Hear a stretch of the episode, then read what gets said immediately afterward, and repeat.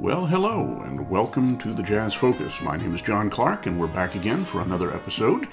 Hope you have enjoyed some of the other episodes, or uh, if not, then you're welcome to hopefully enjoy your first episode of the Jazz Focus. On this program, we are interested in shedding some light on some cobwebby corners, as I said the other time, of jazz history. I'm picking some interesting recording sessions and soloists and so forth that I like. Not uh, anything grand or um, overwhelmingly meaningful in the grand scheme of things, but just some soloists and some players that I happen to like. Today's subject is a fellow named Hilton Jefferson, and uh, the music you're hearing underneath me at the beginning of this program and at the end as well is actually Hilton Jefferson playing Round Midnight with the Fletcher Henderson Reunion All Stars from 1956. And that's a group that's the subject of another podcast I've done that may be up already. Depends on when I get around to that, I suppose. But we're going to be listening to some small group sessions that Hilton Jefferson recorded in the middle 1940s, and uh, one session from slightly later, but uh, it fits into the narrative nonetheless. So, who was Hilton Jefferson? That's not a name you might be familiar with if you're uh, anything but a pretty devoted jazz fan or a fan of jazz from the 1930s and 40s, uh, especially uh, the black bands of that period. Hilton Jefferson was an alto saxophonist, although he played all the other saxophones and clarinet as you had to back then in big bands. And uh, he uh, was renowned as a lead alto player, meaning he played the first part in the big band sections. He was also an excellent soloist, and that's a little bit unusual. Lead alto players are usually not great soloists. But Jefferson certainly was. He had a particular style to his playing that uh, really was uh, was unusual. He didn't sound like Johnny Hodges or Benny Carter or uh, Willie Smith or any of the other uh, alto players from that period. Certainly not like Jimmy Dorsey or, or or anyone else from the earlier period or that period. He had a very round sound, but kind of compact uh, that nevertheless could really become quite expressive in his hands. He played ballads beautifully well, but he also played up-tempo things. He was uh, an excellent technician, as we will hear, and he had an unusual melodic sense. There were some reminiscences of the Cab Calloway band that he played with in the 1940s, late 1930s and into the 40s, who said that he was actually one of the more modern players in the Cab Calloway band, which is kind of remarkable considering the fact that uh, other members of the band included Dizzy Gillespie, Jonah Jones, Chu Berry, and people like that. So he had his hands full, obviously. But they recognized his musicianship and some of his uh, improvisational abilities as well. He uh, he had a way of playing chromatic runs and um, taking things just like a half step outside of the key, but resolving it. Things that people weren't really doing until the bebop era. But we'll talk about that as we go along. A little bit about Hilton Jefferson. He was born in 1903 in Danbury, Connecticut. So he was not from the South. He was a Northern fellow. Um, a couple of sources I checked said that he went to school in Boston. I don't really know if that's the case or not, but he very well may have. He started on banjo when he was a boy and was playing professional gigs in New England in ba- on banjo, uh, but he switched to saxophone uh, pretty quickly by the middle to late 1920s. He was in New York and he started playing with some fairly major bands right away. By the late 1920s, he was playing with Chick Webb's band. He's on uh, Chick Webb's first recordings. He was playing with King Oliver's band. I believe he toured with him, but he made several studio sessions, some of the Victor sides that the King Oliver band did, and took very nice solos on uh, Mule Face Blues and Stingaree Blues, things like that, from about 1929 or 1930. And uh, he quickly became renowned as a, an excellent musician, a reading musician, and a soloing musician as well. So in about 1929, uh, after he left Chick Webb, he went with Claude Hopkins, and he came and went with the Claude Hopkins band several times during the 1930s. We're going to be doing a show on Claude Hopkins at some point coming up, but uh, he, Hilton Jefferson was a p- big part of that early band and recorded some very nice solos as well. And also with the later Chick Webb band, he was uh, a part, and he uh, played on some of the small group sides that backed Ella Fitzgerald on recording dates. Ella Fitzgerald and her Savoy Ballroom 8. So after uh, going back and forth with those bands, he joined Fletcher Henderson in about 1932 33 and stayed with him for a couple of years until 1934. The band that he was in made those classic sides like Wrapping It Up and Down South Camp Meeting that are considered the beginning of the swing era arrangements that Fletcher Henderson developed later into the Benny Goodman style. But the band broke up in about 1934 and he went with Benny Carter. Benny Carter actually took over that band and they were together for a little while. So a little bit after that, um, he went, uh, as I said, back with Chick Webb and Ella Fitzgerald, but in 1940 he joined Cab Calloway. This was after yet another stint with Fletcher Henderson in 1936. He played with the Christopher Columbus Band for a couple of years. And he was with Calloway for about nine years, from 40 to 49. Um, and at some point in there at the very end, the Calloway band reduced down to about a six or a seven piece band, and I think Hilton Jefferson was with them for a little while, but he left in 1949 to join the house band at Billy Rose Diamond Horseshoe Club, and they stayed there. He stayed there for about two years. And then his plum assignment, he replaced uh, Johnny Hodges. He actually replaced Willie Smith, who replaced Johnny Hodges with Duke Ellington's band, and spent a year with him in 1952 to 1953. He didn't get many solo opportunities because the band wasn't recording too much at that point, although he's on uh, the first uh, one of the first Ellington LPs, and he takes a beautiful solo on the Mooch. So after that, in 1953, he jobbed around with a bunch of different bands. We'll hear he played with Panama Francis, he played with some local bands and dance bands and so forth. He actually ended up getting a job as a, uh, a bank uh, messenger or a bank guard, I guess, uh, working outside of music so he could have a steady income, but he still played casual jobs and weekend jobs and things like this. He uh, recorded quite extensively, actually, in the 50s and 60s with the Swingville All Stars, with Rex Stewart. Uh, he recorded with Jimmy Witherspoon, Jimmy Rushing. He was uh, still renowned as a great musician and a great lead player at the time. So during his Cab Calloway period of 1940 to 1949, he was um, used, utilized quite often in small group recordings, and we're going to hear several coming up that were done by members of the Cab Calloway Band. And this is almost a band within the band, although I don't think they ever played outside gigs, although it sounds like they could have. It was a core group of instrumentalists, and they obviously had some interesting arrangements. The band went from six to seven or eight pieces, and they recorded under Jonah Jones' name several different times. It was really quite a quite a nice little ensemble, as we're going to see, and it always featured Hilton Jefferson on at least two out of the four numbers that they recorded. So we're going to play a little selection of those. The first one we're going to play is uh, a Jonah Jones recording that uh, was done for the Keynote label. In some of the past uh, podcasts we've done, we talked about how all of these little mini labels, recording labels, uh, appeared in the mid 40s. It started actually in the late 30s with Commodore and Blue Note, but by the mid 40s and the late 40s, after the recording ban was finished, these little labels that were kind of specialized ones, they might have specialized in blues or jazz or bebop or Dixieland or whatever, um, started coming together and um, doing well or not so well, depending on the label, uh, but always making some interesting music. Keynote uh, came about about this time, 1944, 45 or so. It was founded by Harry Lim, uh, who um, was a diehard jazz fan, and the list of people that he recorded on this label is really extraordinary. There's some wonderful CDs out, and I'm taking um, several of the tracks we're listening to today from a two CD set that's called the Essential Keynote Collection 4 Roy Eldridge and the Swing Trumpets. Roy Eldridge is not on any of the tracks we're going to listen to, uh, but we are going to listen to some sides recorded by Jonah Jones Group and a little bit later by Joe Thomas and his group. So the first tune we're going to hear is by uh, Jonah Jones and his orchestra. Nothing fancy about the name, just Jonah Jones and his orchestra. And uh, this will feature Jonah Jones on trumpet. Now, Jonah was a uh, trumpet player who was really a fantastic trumpet player. He was pretty well thought of, and he recorded extensively, and he actually made quite a good living, especially later in his career. Um, but he never really received the accolades that he probably deserved. He was born in 1909 in Kentucky, lived until about 2000, I think. He was lived to be quite old um, and had a very long and storied career. Uh, he played with a number of Harlem bands in the in the late 1920s and early 30s, but his first notable association was with Stuff Smith, the violinist, and his group. And it was a small group, just usually trumpet and violin, and occasionally a clarinet in the front line with a rhythm section. And Stuff Smith was a great entertainer, and Jonah Jones was too. And that was one of the most popular groups on 52nd Street, uh, Swing Street, in the middle 1930s. After that, he went uh, a little bit with Fletcher Henderson, but he ended up with Cab Calloway for about 12 years, and he did play with the combo after the big band folded. He even played on Broadway with uh, Cab and uh, some other people as well.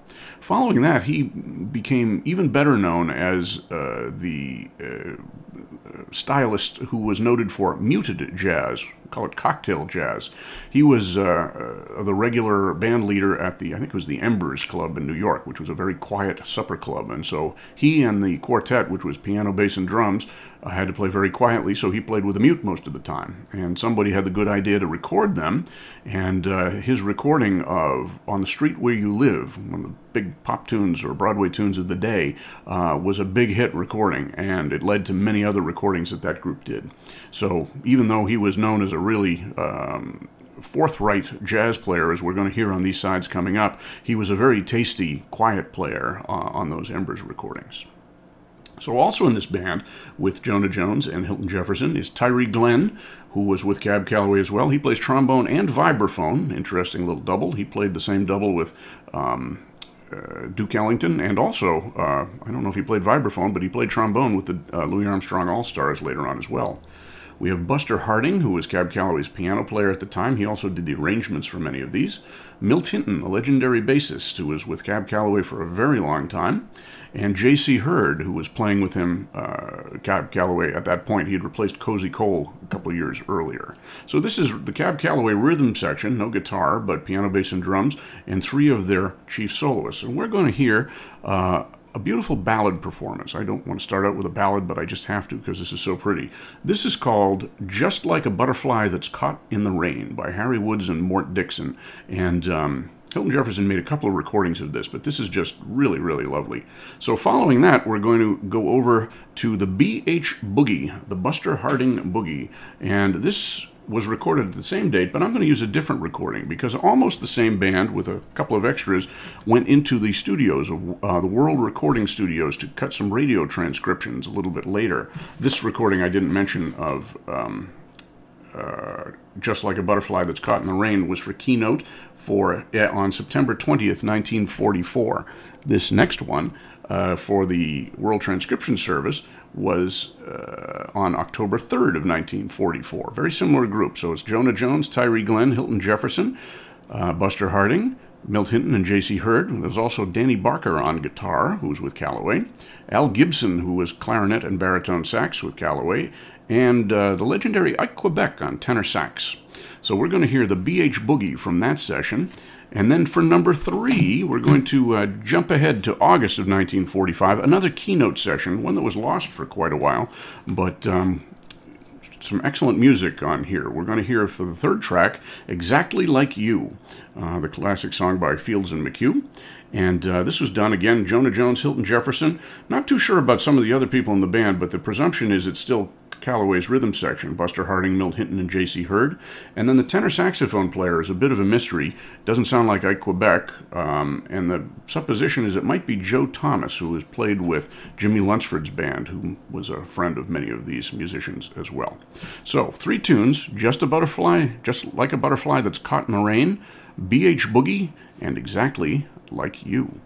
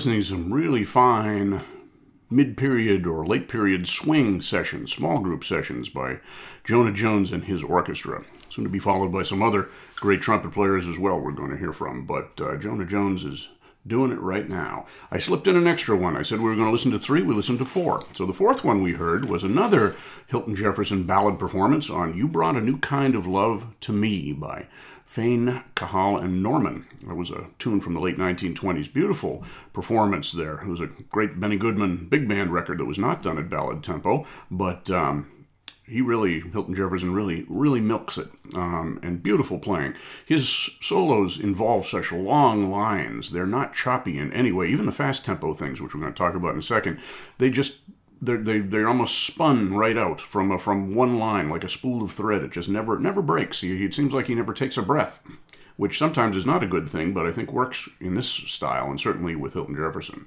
So you brought a new kind of love to me was recorded in. Um, July, July 31st of 1945 for the Commodore label. That was a getting on to the last days of the Commodore label. They uh, had been around since 1938 and did some periodic sessions after 1945 46, but the glory days were in the past. But it's good that they brought Jonah Jones and his band in. So, again, this was a uh, subset of the Cab Calloway band, with one exception.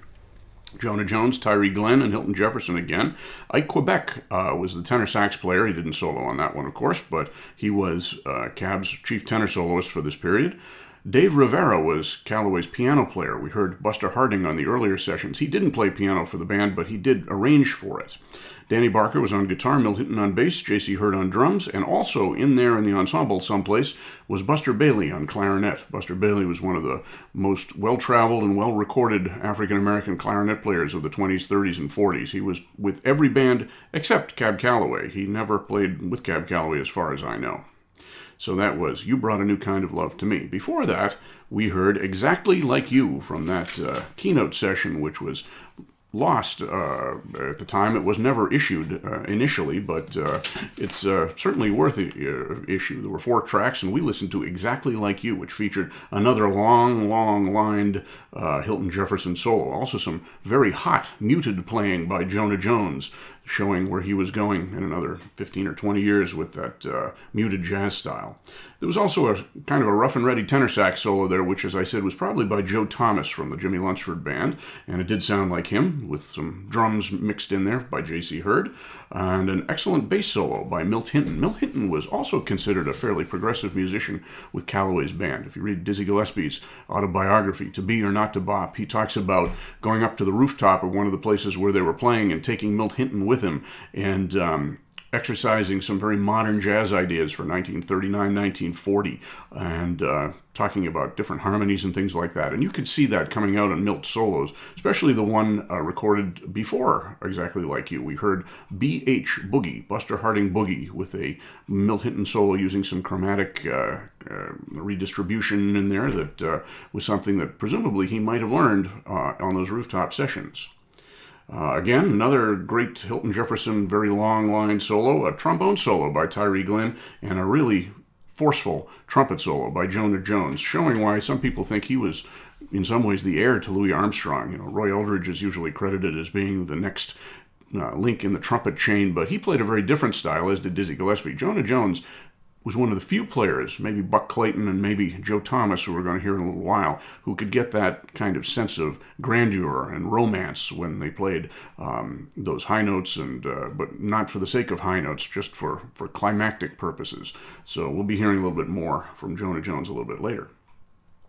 So that was uh, a, little quartet of sides by um, the Jonah Jones Orchestra, all featuring Hilton Jefferson as I said, this was really a golden time for these swing era, you know, combos, not even working bands, but the groups that were taken from other other groups or just put together on the fly. Of course, this is when bebop was beginning and there was some crossover in these different groups, but the, the real classic swing groups, like the ones we're hearing now and that we'll be hearing in the next set, were really uh, just an outstanding example of uh, what was going on in swing music and music in general at the time. So, we're going to uh, move on right now to three more tunes I'm not kidding you. There are three tunes on this set. And the first two are by Joe Thomas and his orchestra. Now, Joe Thomas, I just told you about Joe Thomas, the tenor sax player with Jimmie Lunceford. This is Joe Thomas, the trumpet player. There was a, yet another Joe Thomas saxophone player who played with Jelly Roll Morton and uh, some different people back when, but uh, we have to keep all these people straight.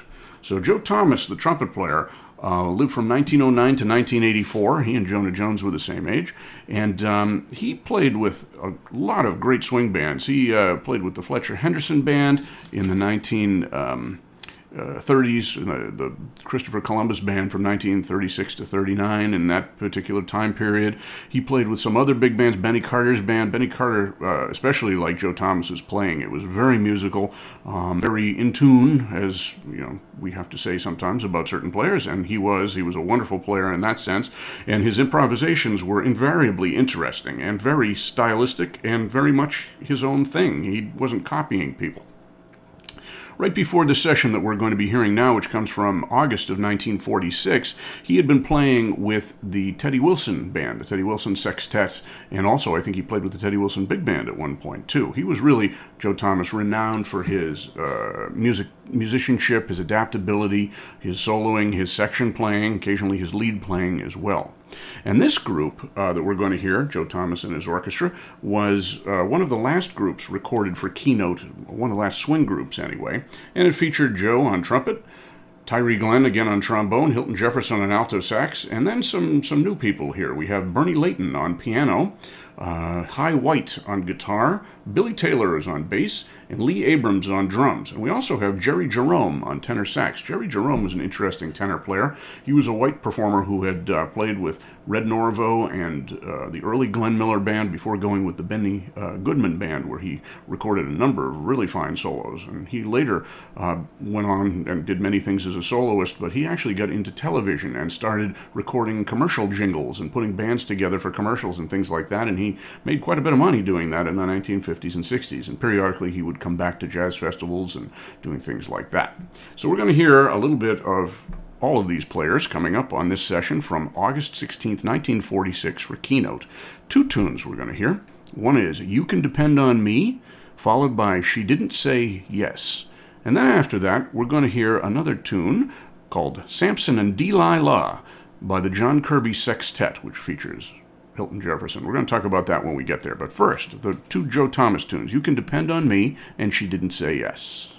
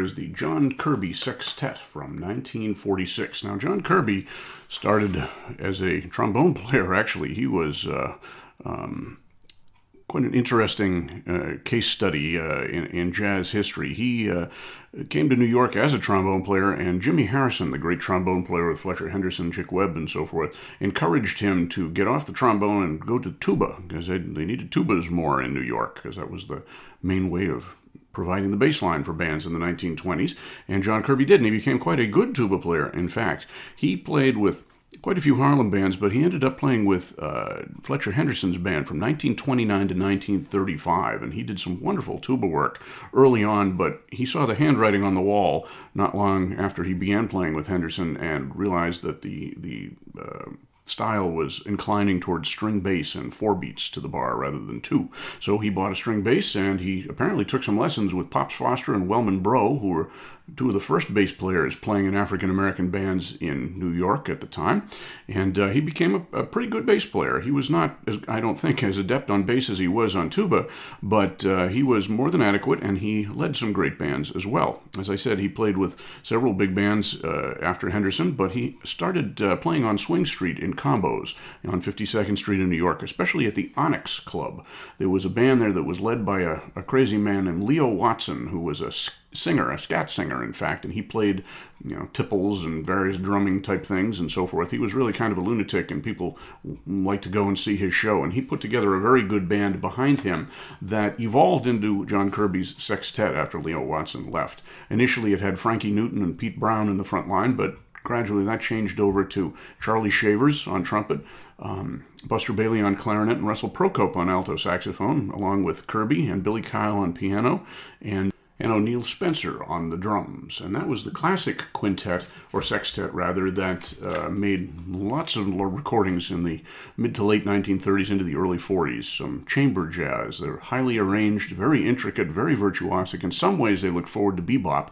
Um, we're going to be playing some John Kirby recordings on another podcast coming up in not too long. Uh, some of the transcriptions that they made for radio transcription services. Anyway, by 1946, um, the war apparently had taken away uh, Russell Procope, who was in the army at the time, so Hilton Jefferson was called in to deputize, at least for this one session. He didn't play with him regularly. I believe he was still with Cab Calloway.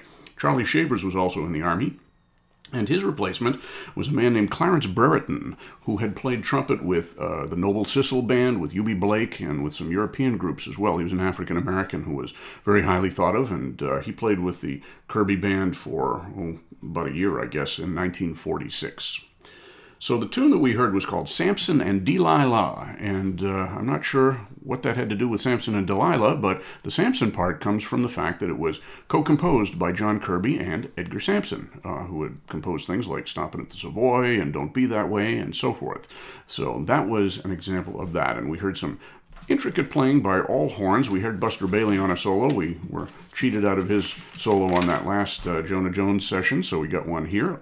Billy Kyle did some fine piano, Clarence Brereton on trumpet, and, of course, Hilton Jefferson on alto sax.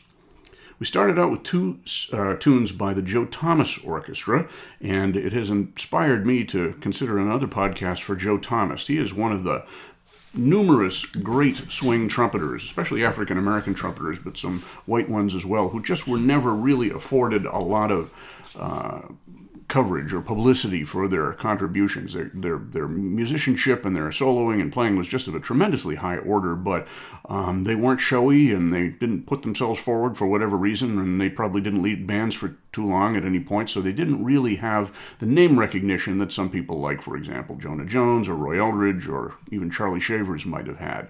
So Joe Thomas is really an exceptional player, as we could hear from those two tunes. You Can Depend on Me and She Didn't Say Yes. So You Can Depend on Me was a tune by uh, Charlie Carpenter and Earl Hines, and uh, it was taken at a medium lope there. Sometimes it's taken quite fast.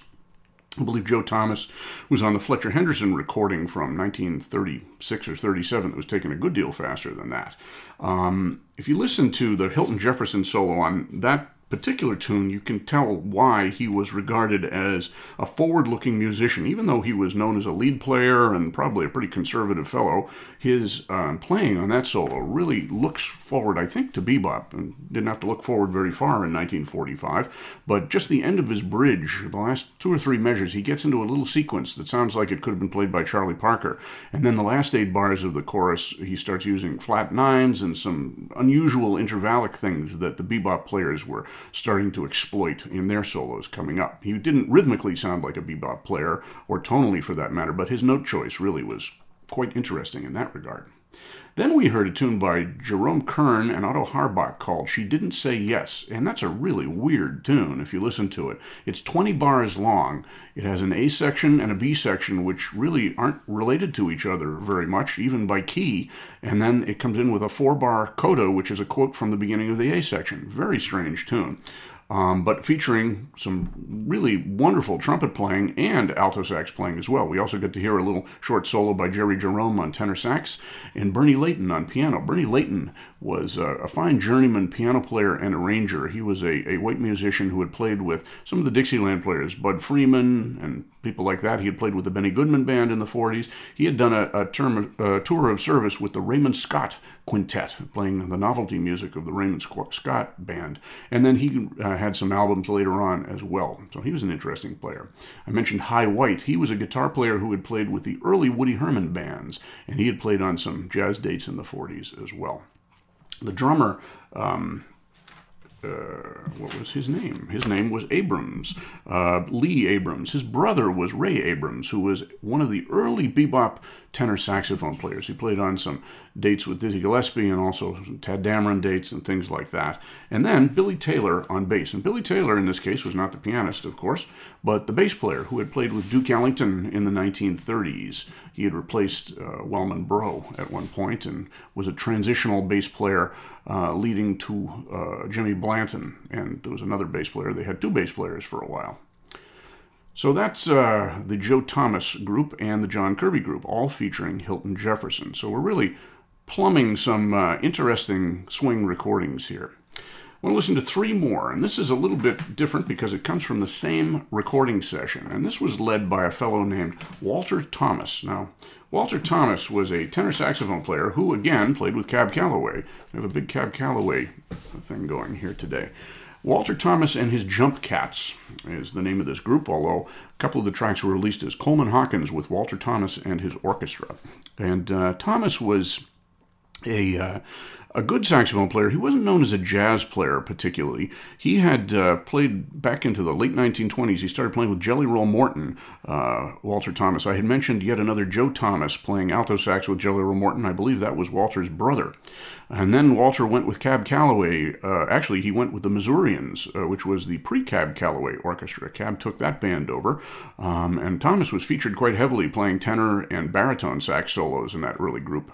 And then he's in some of the films in the 1930s, and he stayed with Cab up until about 1942 or 43, I think. After that, he primarily was a music teacher, although he uh, worked for Joe Davis Publishing, who uh, published quite a lot of numbers by African Americans, including a lot of the tunes that were composed by Fats Waller and Andy Razaf.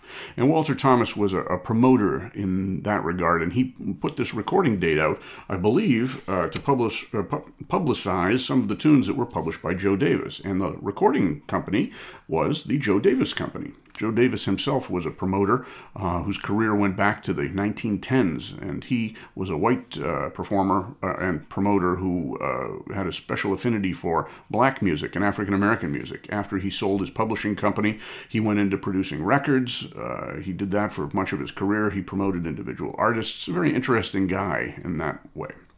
So we're going to hear three of the four tunes that were recorded on October 11th of 1944. And the personnel, interesting here. Jonah Jones is back on trumpet. Eddie Barefield is playing clarinet and alto sax. He had played with the Bennie Moten Band, recording those wonderful sides in 1932 with him. And then later on, he went with Fletcher Henderson. He was with Don Redman's band. He took over the Chick Webb, or the music directorship of the Chick Webb Band after Chick passed away and Ella Fitzgerald was fronting it. Um, and he played with many, many bands. I get to hear him play in the 1980s. Uh, right at the end of his life, he was playing with Illinois Jacquet's big band.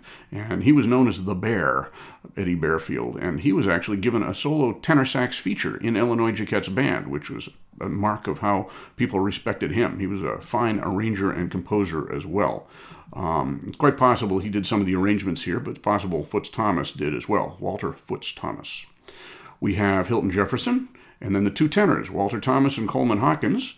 Clyde Hart is on piano. We talked about Clyde Hart on uh, uh, another podcast when he was uh, recording with Dizzy Gillespie. He was a transitional figure between swing and bebop.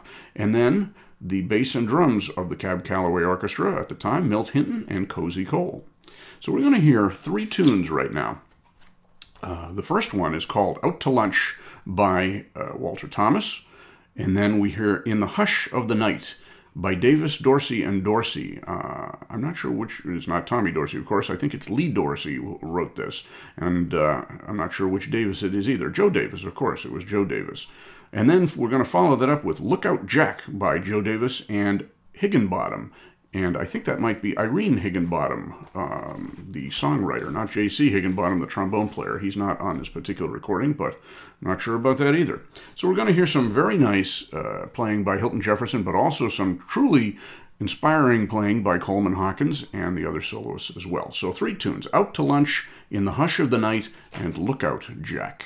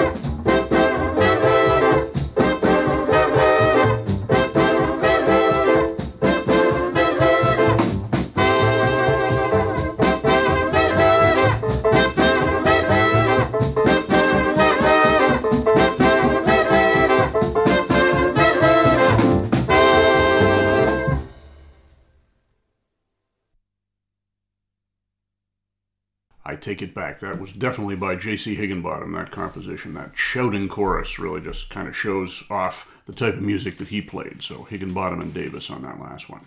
So Look Out. That was a, a blues tune, certainly. And it starts out with some interesting interplay between Milt Hinton and Cozy Cole. They had played together for many years with Cab Calloway's band, and uh, they were obviously having some fun on this date as well. The alto solo uh, by Jefferson was very unusual. Uh, his solos sometimes sounded composed, even though couldn't have been really, because this was a more or less spontaneous date. It was he had two choruses of blues, and he utilized this strange melodic thing where he kept going back to the fifth of the chord uh, of the key and just resolving it to the fifth every time, as well as doing an interesting little chromatic thing on the beginning of the second chorus. People weren't doing that other than the bebop players at the time, and maybe Coleman Hawkins. So shows a little bit of why Hilton Jefferson got all these recording dates. Very interesting player. Before that, we heard In the Hush of the Night, uh, which was sort of a, a, dance band tune. Jefferson played the melody in the first half of the chorus. The, the bridge was taken over by the leader, the tenor player Walter Thomas, who played a very straight solo. And then the ensemble came after that, leading into a transitional passage that featured Jefferson again before Coleman Hawkins took over. And then the band went out after that with a with a sort of a composed uh, uh, soli section. And we started out with "Out to Lunch," and uh, that was based on the changes of the Fiorito and Kahn tune called "I Never Knew," which was a popular jazz vehicle even then. And again, same thing shows all of the very long line, spun out ideas of Hilton Jefferson. Some people played that way and it didn't work, but he made it work. The melodies just flowed right together beautifully, uh, even though there weren't many pauses in there. Willie Smith, the alto player with Jimmie Lunceford and Harry James, had a similar style, but he was much more aggressive. Uh, Hilton Jefferson was much more laid back and, and almost. Um, detached in some ways, which I think also sort of lends uh, credence to the idea that he was sort of looking forward to the next jazz school, even though I don't think he would have called himself a, a jazz player in the sense of being a, specifically a jazz soloist. He really was a, a lead alto player and a fine musician. So that's our Hilton Jefferson program, Save One. So I'm going to change things a little bit here. Uh, instead of uh, doing my usual spiel over Hilton Jefferson playing around midnight, the way I do on my other podcasts, I'm going to finish my spiel and have Hilton Jefferson play one more solo. And this solo is interesting. It's uh, by Panama Francis and his band. Uh, not the Savoy Sultans, which Panama Francis was famous for. This was a, a, rhythm and blues record. And I actually took this off a CD called Honkers and Bar Walkers, Volume 2. It features early rock and roll saxophone.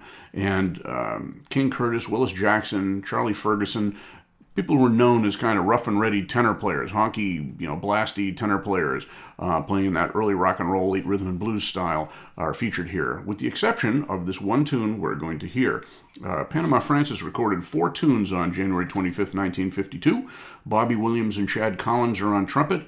Count Hastings on tenor sax, he was kind of a rock and rolly type of player. George James on baritone sax. Dave Rivera on piano, and Milt Hinton on bass, both of whom were with Calloway. And Panama Francis on drums. He had taken over from J.C. Heard uh, in the Calloway band. And Hilton Jefferson. And this one number from this date features Hilton Jefferson all the way. It is called Darkness on the Delta. It's from the early 1930s, and uh, it's a beautiful, beautiful melodic tune of the sort that Hilton Jefferson was famous for. Um, so we're going to finish the program listening to Darkness on the Delta. But before we do that, I want to tell you my name is John Clark. You are listening to the Jazz Focus. I hope you've enjoyed this program. This one's gone on a little longer than some, but I'm having fun. I like Hilton Jefferson, as you can tell. We could have done early Hilton Jefferson and some of the big band recordings, and maybe someday we will. But this is some stuff that doesn't get played very often, and uh, it really shows off some remarkable talents of Hilton Jefferson and Jonah Jones and Coleman Hawkins and other people as well.